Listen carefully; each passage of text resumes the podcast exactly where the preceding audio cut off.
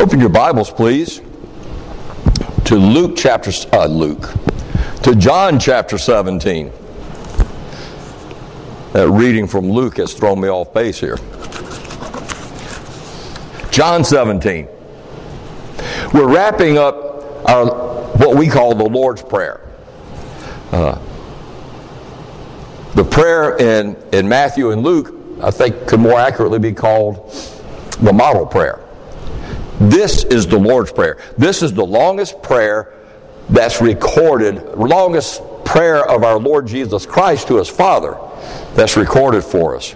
And he's praying for us. He's praying, Father, keep those that you've given me. I've been keeping them while I was here, but guard us from the seductions and the lies of Satan. We see that in verse 11. So that joy, the Lord Jesus' joy, might be completed and fulfilled in us. We see that in verse 13. He prays, Father, sanctify us. We see that in verse 17. In other words, separate us from the world, from the world's antagonism, that natural antagonism we heard about this morning from Jonathan. Separate us from that. And set us apart for yourself.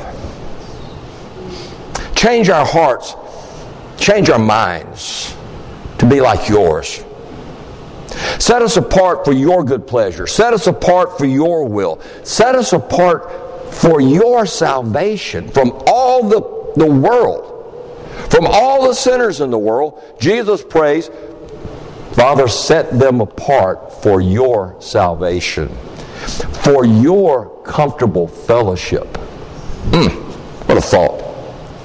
And he also prays that the Father will leave us here as a testimony to his grace and love. That we're left here as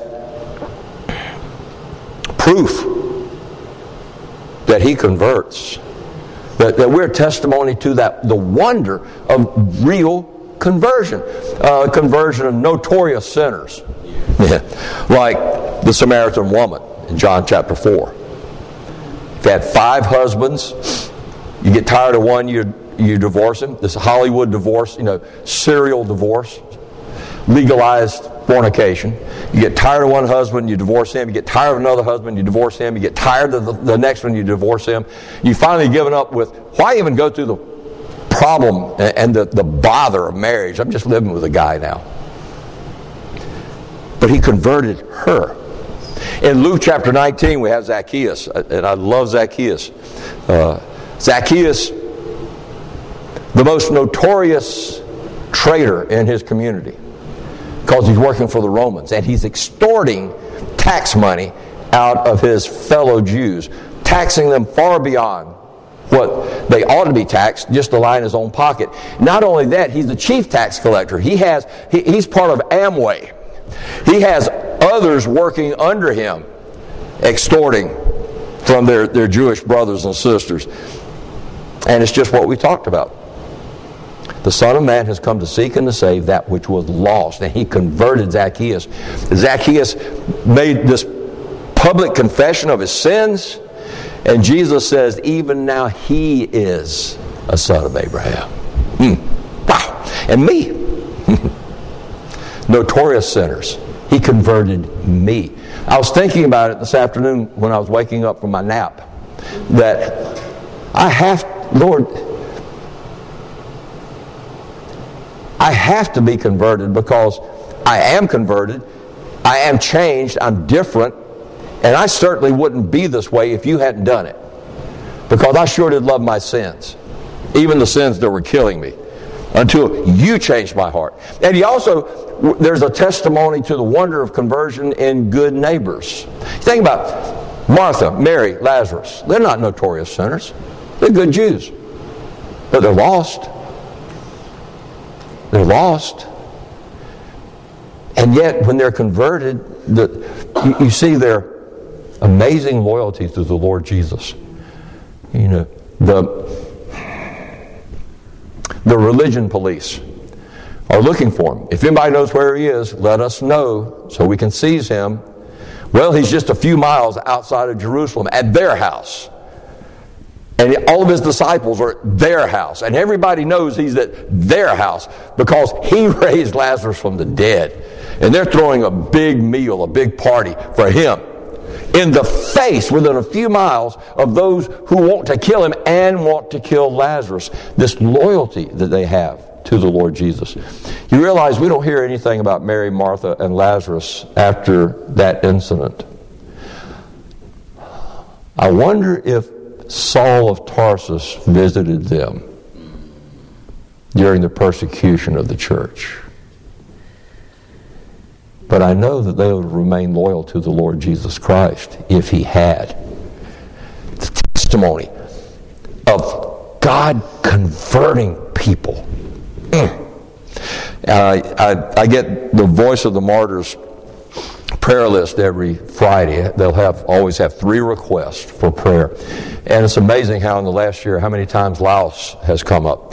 And you have brothers and sisters in Laos that, for instance, I'm, i wish I could find it. Usually I, I read them, I pray for them, and then I discard it after, after that week because I get a new one every week. And I give them to the folks in our, our Bible study on Thursday night to pray. But I, I wish I could remember the man's name. But a Laotian, Laotian farmer, he and his family came to faith in the Lord Jesus Christ through a Laotian evangelist that came through their village. He was uh, he, he had high, a place of high esteem in his village. And the village headman had already told them that it was his plan to make him his successor, to make this new Laotian Christian his successor. The only condition was he needed to give up this foreign religion and return to the, the animistic religion of his ancestors.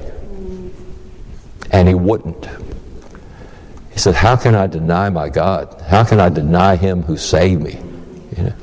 And he lost his position, he lost his fields, he lost his house.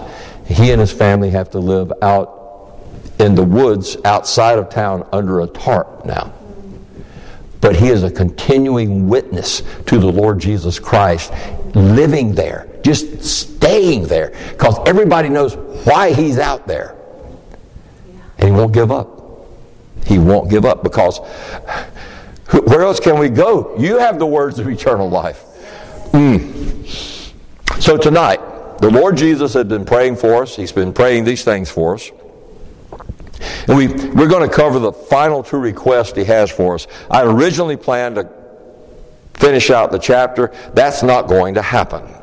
So we're going to look at the remaining two prayers requests that the Lord Jesus has for us. So look at verses 20 through 24. Follow along in your Bible as I read. Jesus says, I do not ask on behalf of these alone but for those also who believe in me through their word. That they all may be one, even as you, Father, are in me and I in you, that they also may be in us, so that the world may believe that you sent me. The glory which you have given me, I have given to them, that they may be one, just as we are one.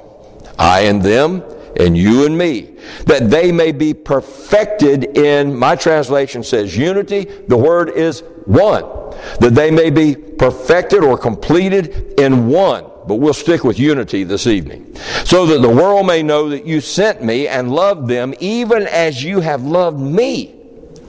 Father, I desire that they also, whom you have given me, be with me where I am, so that they may see my glory which you have given me, for you loved me before the foundation of the world. Mm. Two requests, two final requests that the Lord asked from his Father. The first one is that all of his disciples may be one. That everyone who receives him as Lord may be one. The other one is that all who have received him as Lord, all who have been converted by grace, all who bow the knee to Jesus as Yahweh, may be with him and see him in his glory. So let's deal with the first of these final two requests in verse 21 that we may be one.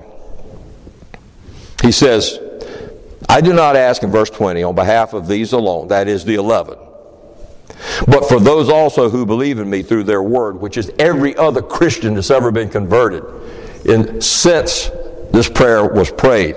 We've all been converted through the testimony of the apostles because we've all been converted through the testimony of the gospels which they wrote. And he says, I'm praying for them that they may all be one. One. Or, as verse 23 says in the LSB, that they may be completed in unity. So, what's he asking for here?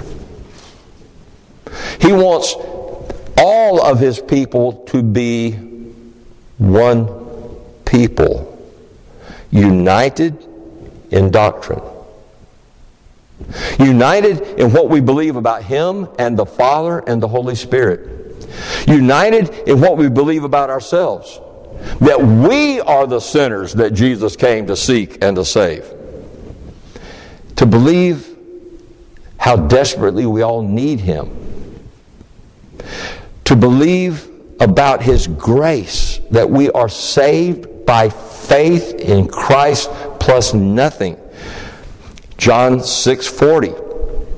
This is the will of my Father who has sent me, that all who see the Son and believe in him will have eternal life, and I will raise them up on the last day. They will have eternal life because we see him and we believe in him. We see the face of Jesus through the word of God. And then we believe what the apostles have recorded for us here about him. He is who he says he is. Mm. But it's a unity that's not only a unity in doctrine, it's more essential than that. It's a unity in what we are. See, there in those verses, he compares our oneness with his oneness with the Father. Now, of course, we know that the essential oneness, the essential unity, the essential sameness of the Father and the Son is in essence. And that's unique. But in a way, there is an essential un- unity, an essential oneness among us among all who have received Jesus. It's a spiritual unity, it's a spiritual oneness. Now, the unity, the oneness of the Father and the Son is spiritual. It's uniquely spiritual. It's the Father is in the Son. This is what he says down in verse 21. You are in me, and the Son is in the Father, I in you.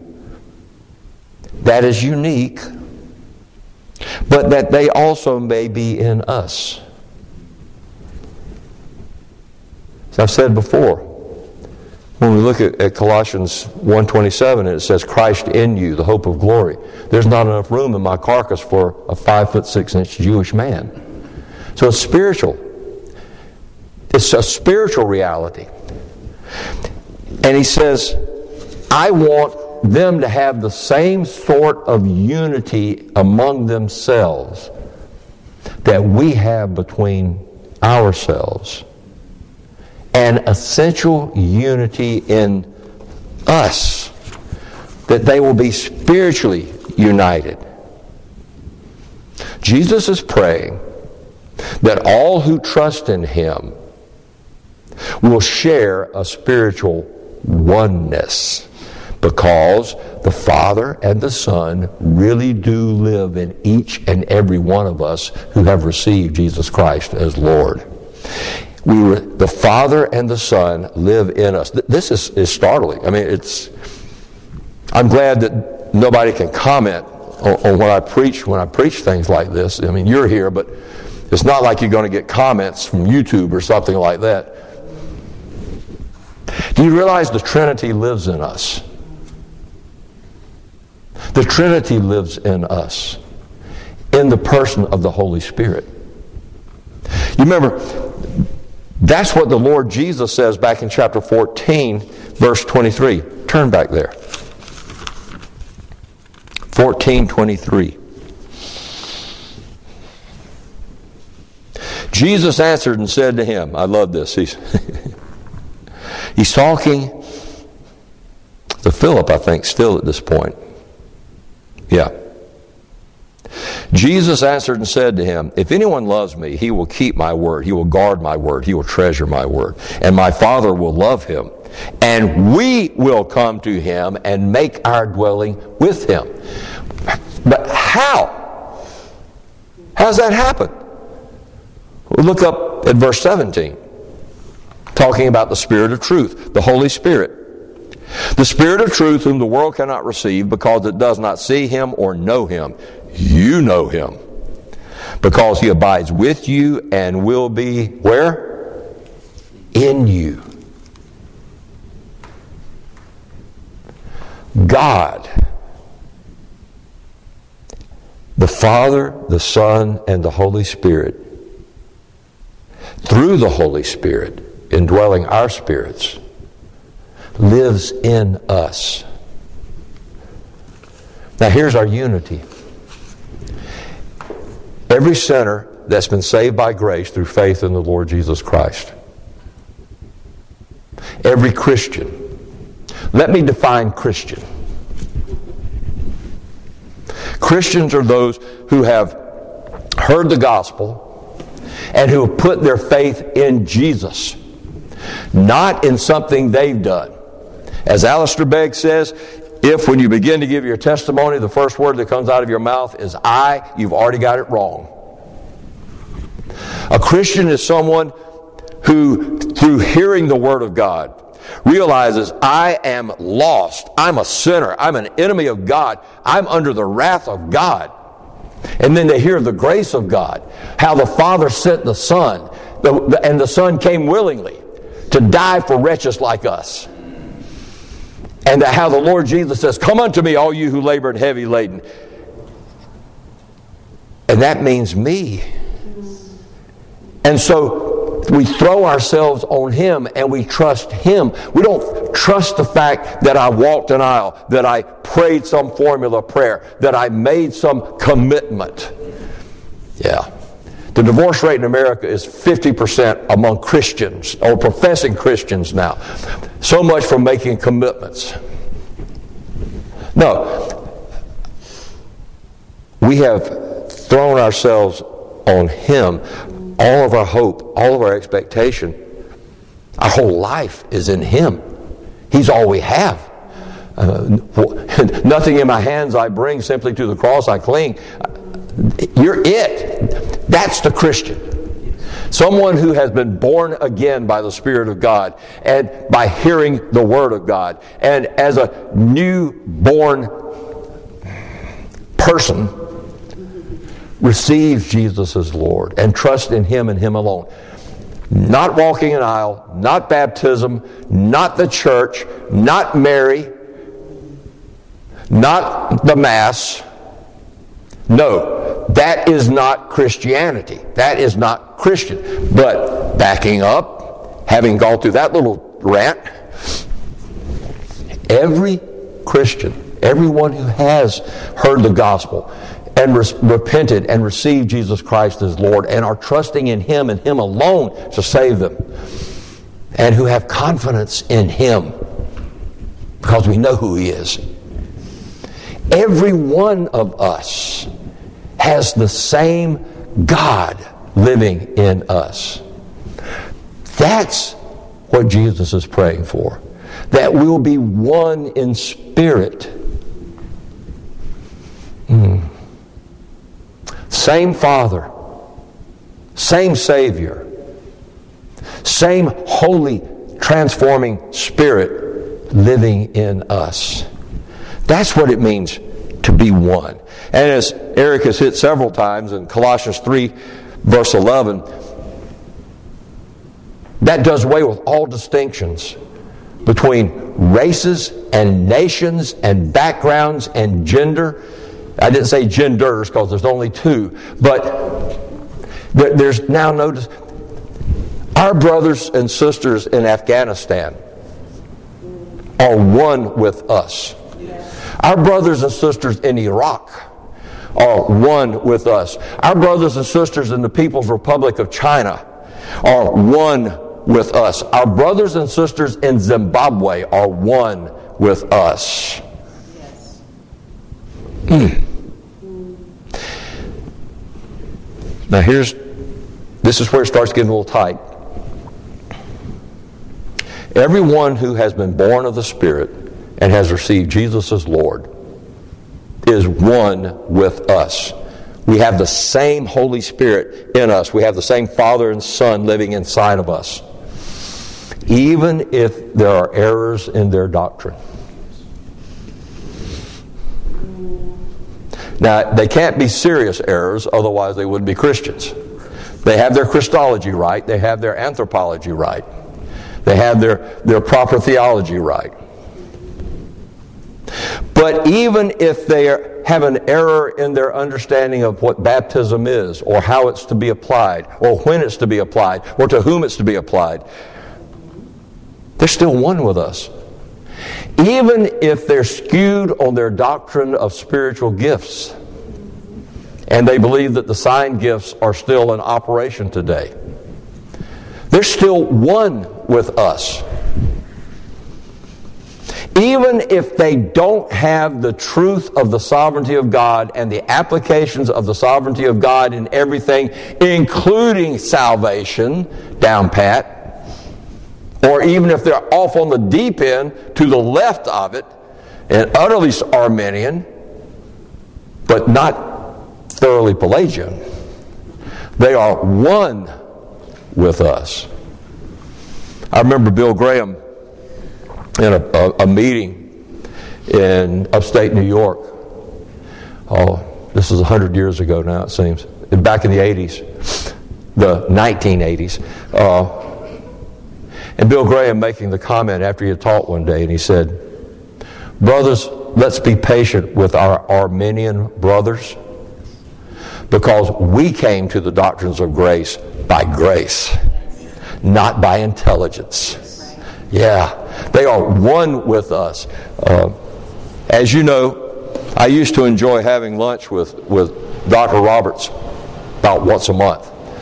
And we would have these fantastic, stimulating conversations. And of course, they would always come back to church polity and baptism.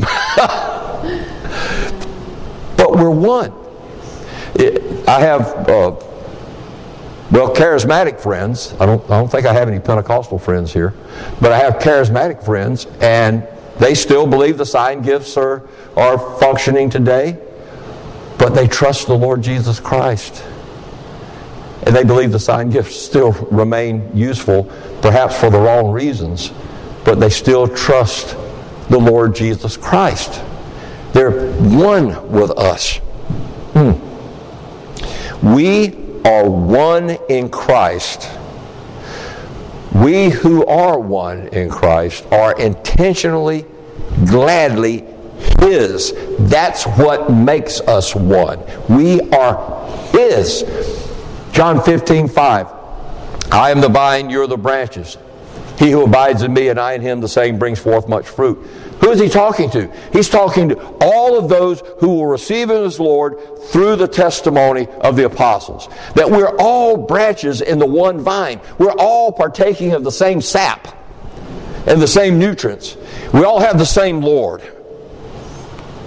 He is living in each and every one of us, and that's what makes us one people, one bride, one, one temple. And we recognize one another, all who are one with us, because our chief joy is glorifying the Father by glorifying the Lord Jesus Christ. Look at verse 22. The glory which you have given me, I have given to them, that they may be one, just as we are one. Now, what is that glory? Well, you have to go back up to verse 4. We talked about this before. Jesus says, I glorified you on the earth, having finished the work which you have given me to do.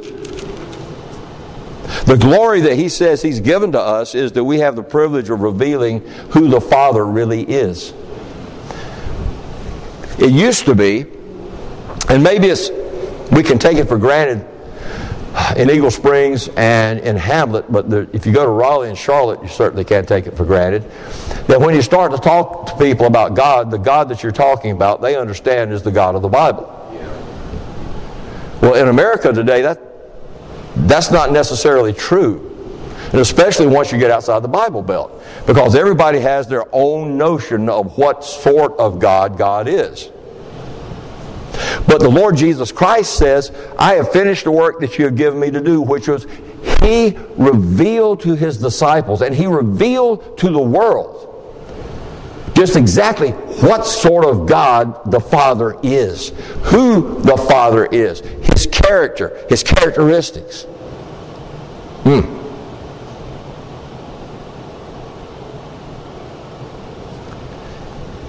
And He was delighting in the Father for who He is. Our joy, the joy He's given us, the glory He's given us, is that we get to reveal the Lord Jesus Christ for who He really is. Not who people think He is, but for who He really is.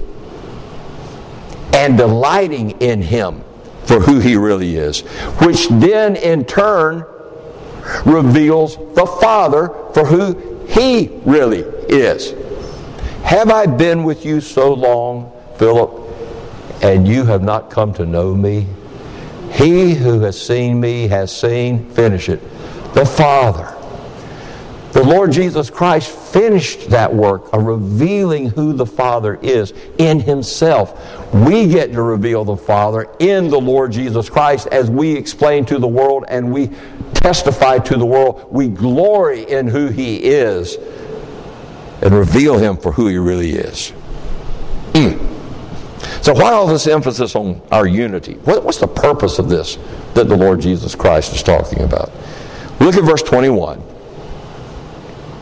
Purpose clause. That they all may be one, even as you, Father, are in me and I in you, that they also may be in us, so that the world may believe that you sent me. Verse 23. I and them and you and me, that they may be completed, perfected or completed in unity, so that the world, purpose clause, so that the world may know that you sent me and loved them even as you have loved me. What's the purpose? You notice Jesus says the same thing twice in three verses. That the world may believe that you sent me, that the world may know that you sent me. Same thing. The purpose of our unity is to glorify God. Because when we reveal who God is, God the Father is, by revealing who the Lord Jesus Christ is, I mean, that's the gospel. The God so loved the world that he gave his only begotten Son as a sacrifice, as a slaughter, that he poured out all of his wrath on his Son, so that whosoever believes in him should not perish but have everlasting life, so that sinners might live forever in paradise with him? What a God! When we reveal who the Lord Jesus Christ is, what he has actually accomplished, we reveal who the Father is in him, and people have to stand back and say, What a God! That he would do such a thing as that. Hmm. 1 John chapter 3 verse 1. Behold what kind of love the Father has bestowed on us that we should be called the children of God. Now I know that my LSB says, behold how great a love. No, it's not great. It's pata, uh, which means what kind. I mean, what kind of love is this? That kind of love glorifies the Father when people hear it and receive it. And there's another purpose for our unity, and that's evangelism. Because when Look down at verse 23 again. So that the world may know that you sent me and love them even as you love me. Now, who's the them? The them is all those who have believed in the Lord Jesus Christ through the apostles' word. But the world sees who Jesus is, sees who the Father is through our testimony. And they realize this God really does love them. He's converted them. He's called them. His son has died for them. And I know what they were. And if he would die for them, maybe he died for me. And we get to tell him, trust him, and he has. Yes. Trust him, and he has died for you. Mm. Now, that's the first request. That's like I said tonight, we're not going to get all the way through this. The second request is in verses 24 through 26. Well, excuse me, verse 24. We're not going to verse 26 tonight. The second request is that they may be with me where I am to see my glory. This is Jesus praying this for us.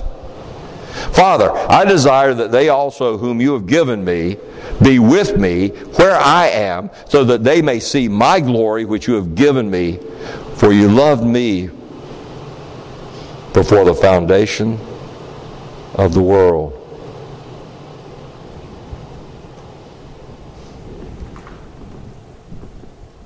This is the fine in these, this final line. This is our guarantee of heaven. Who's the they? It's those whom you have given me.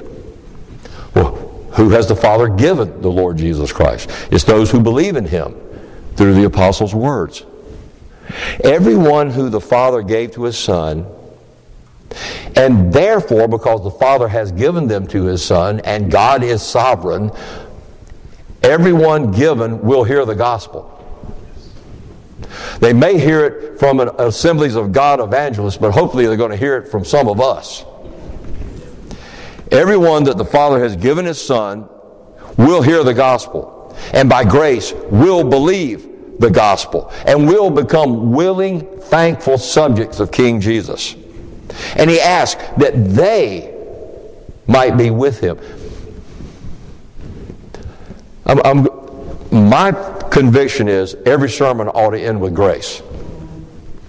Every sermon ought to end up glorifying God for His grace. And I sit here and think about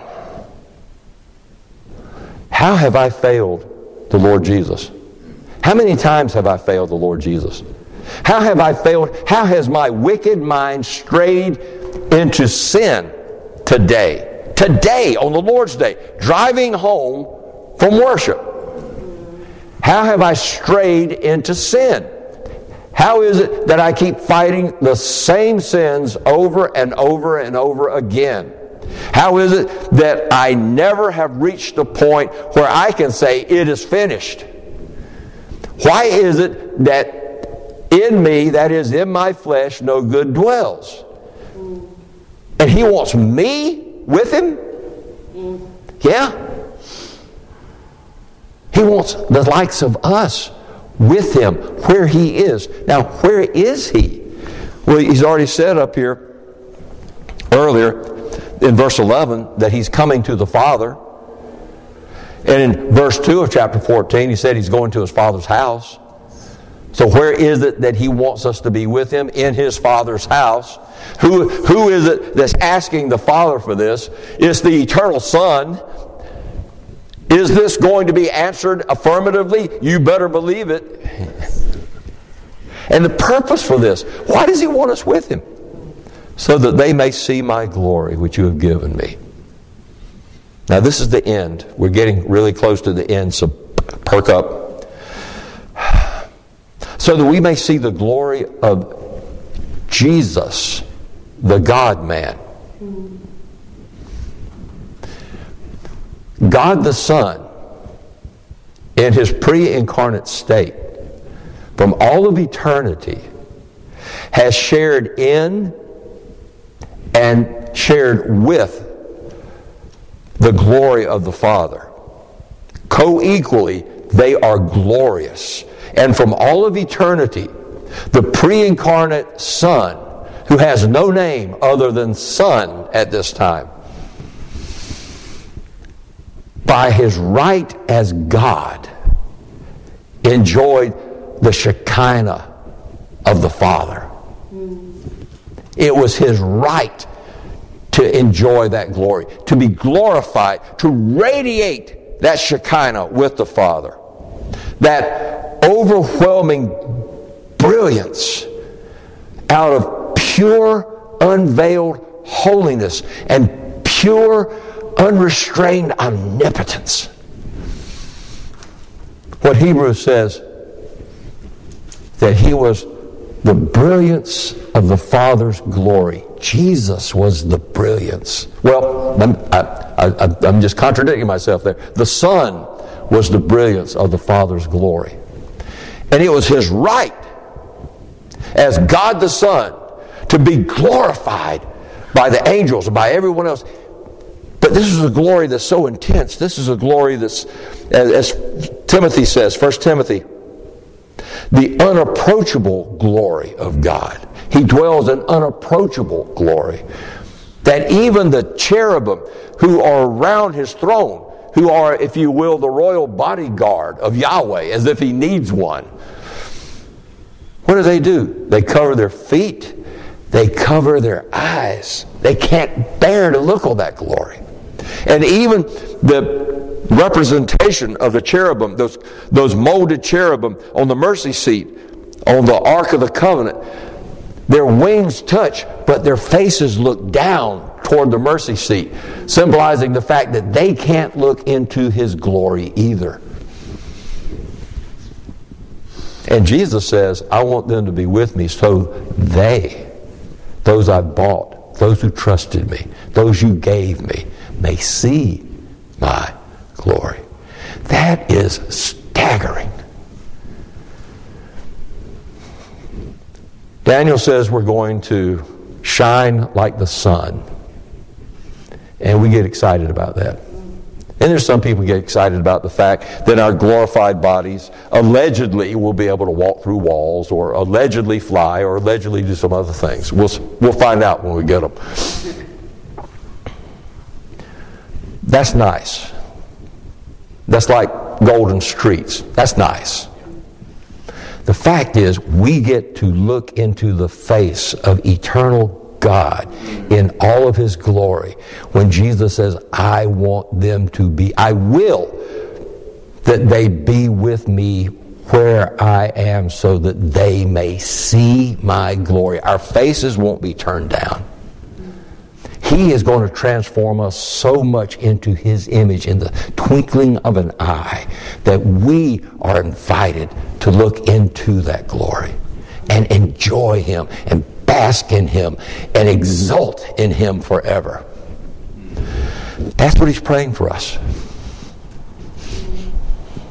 Mm. But God the Son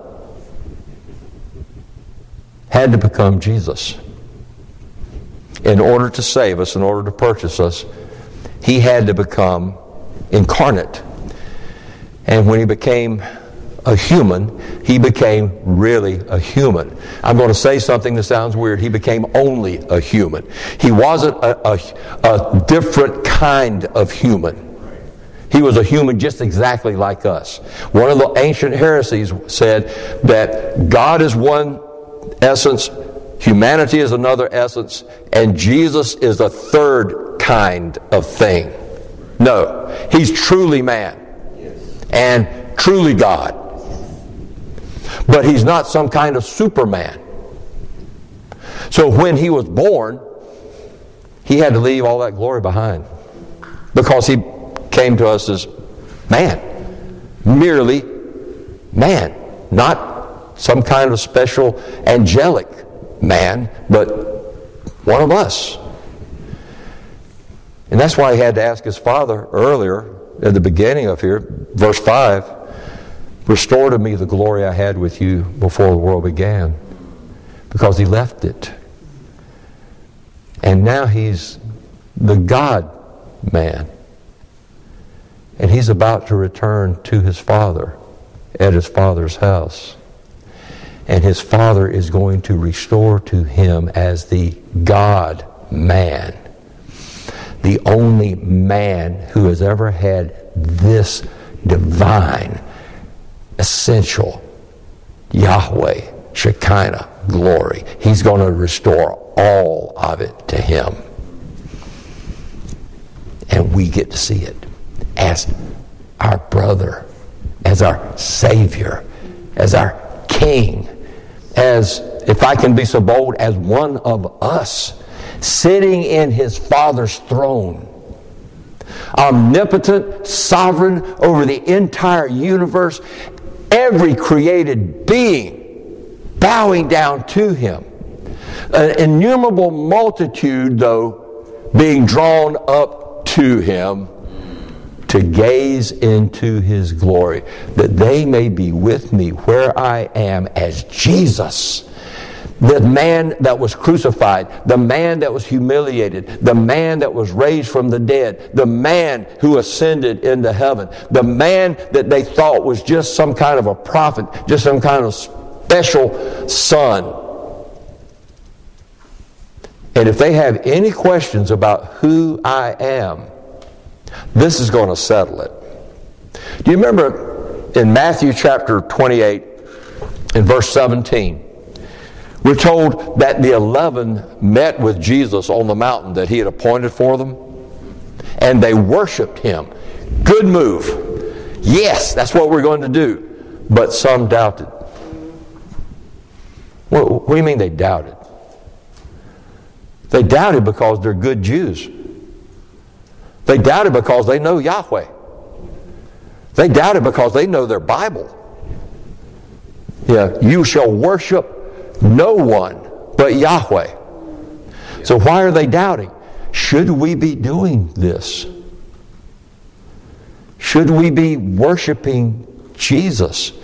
Is this, I mean, he's raised from the dead. He, we know he really is God's son. I mean, all those doubts are done away with.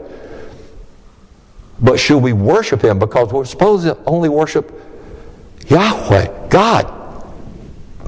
If there's any question lurking in the back of anyone's mind who has received Jesus as Lord, when we see him in his glory, that's going to be done away with. Yes. He will be vindicated in front of all that are his. That's a good place for us to stop tonight.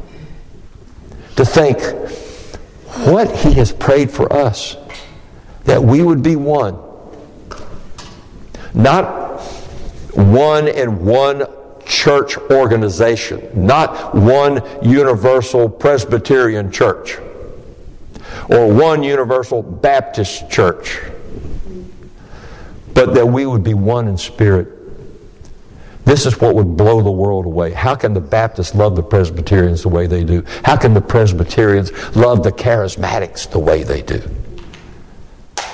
How can these who differ so much in the, these,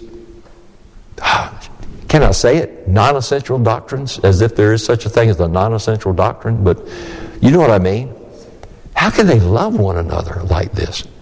They have conferences, they have debates. They, they have public debates and they invite everybody to come and listen. And they de- debate these doctrines and they, and they get heated. And at the end of it, they embrace each other and love each other and worship the same Christ. Maybe there's something to this. Maybe we need to listen. Father, I pray that they may be, may be one, even as we are one. And that they may be with me where I am to look me in the face and relish my glory. To you be glory forever and ever. Hmm. Stand with me. Glory be to the Father, and to the Son, and to the Holy Ghost, as it was in the beginning, is now, and ever shall be, world without end. Amen. Amen. And we're dismissed.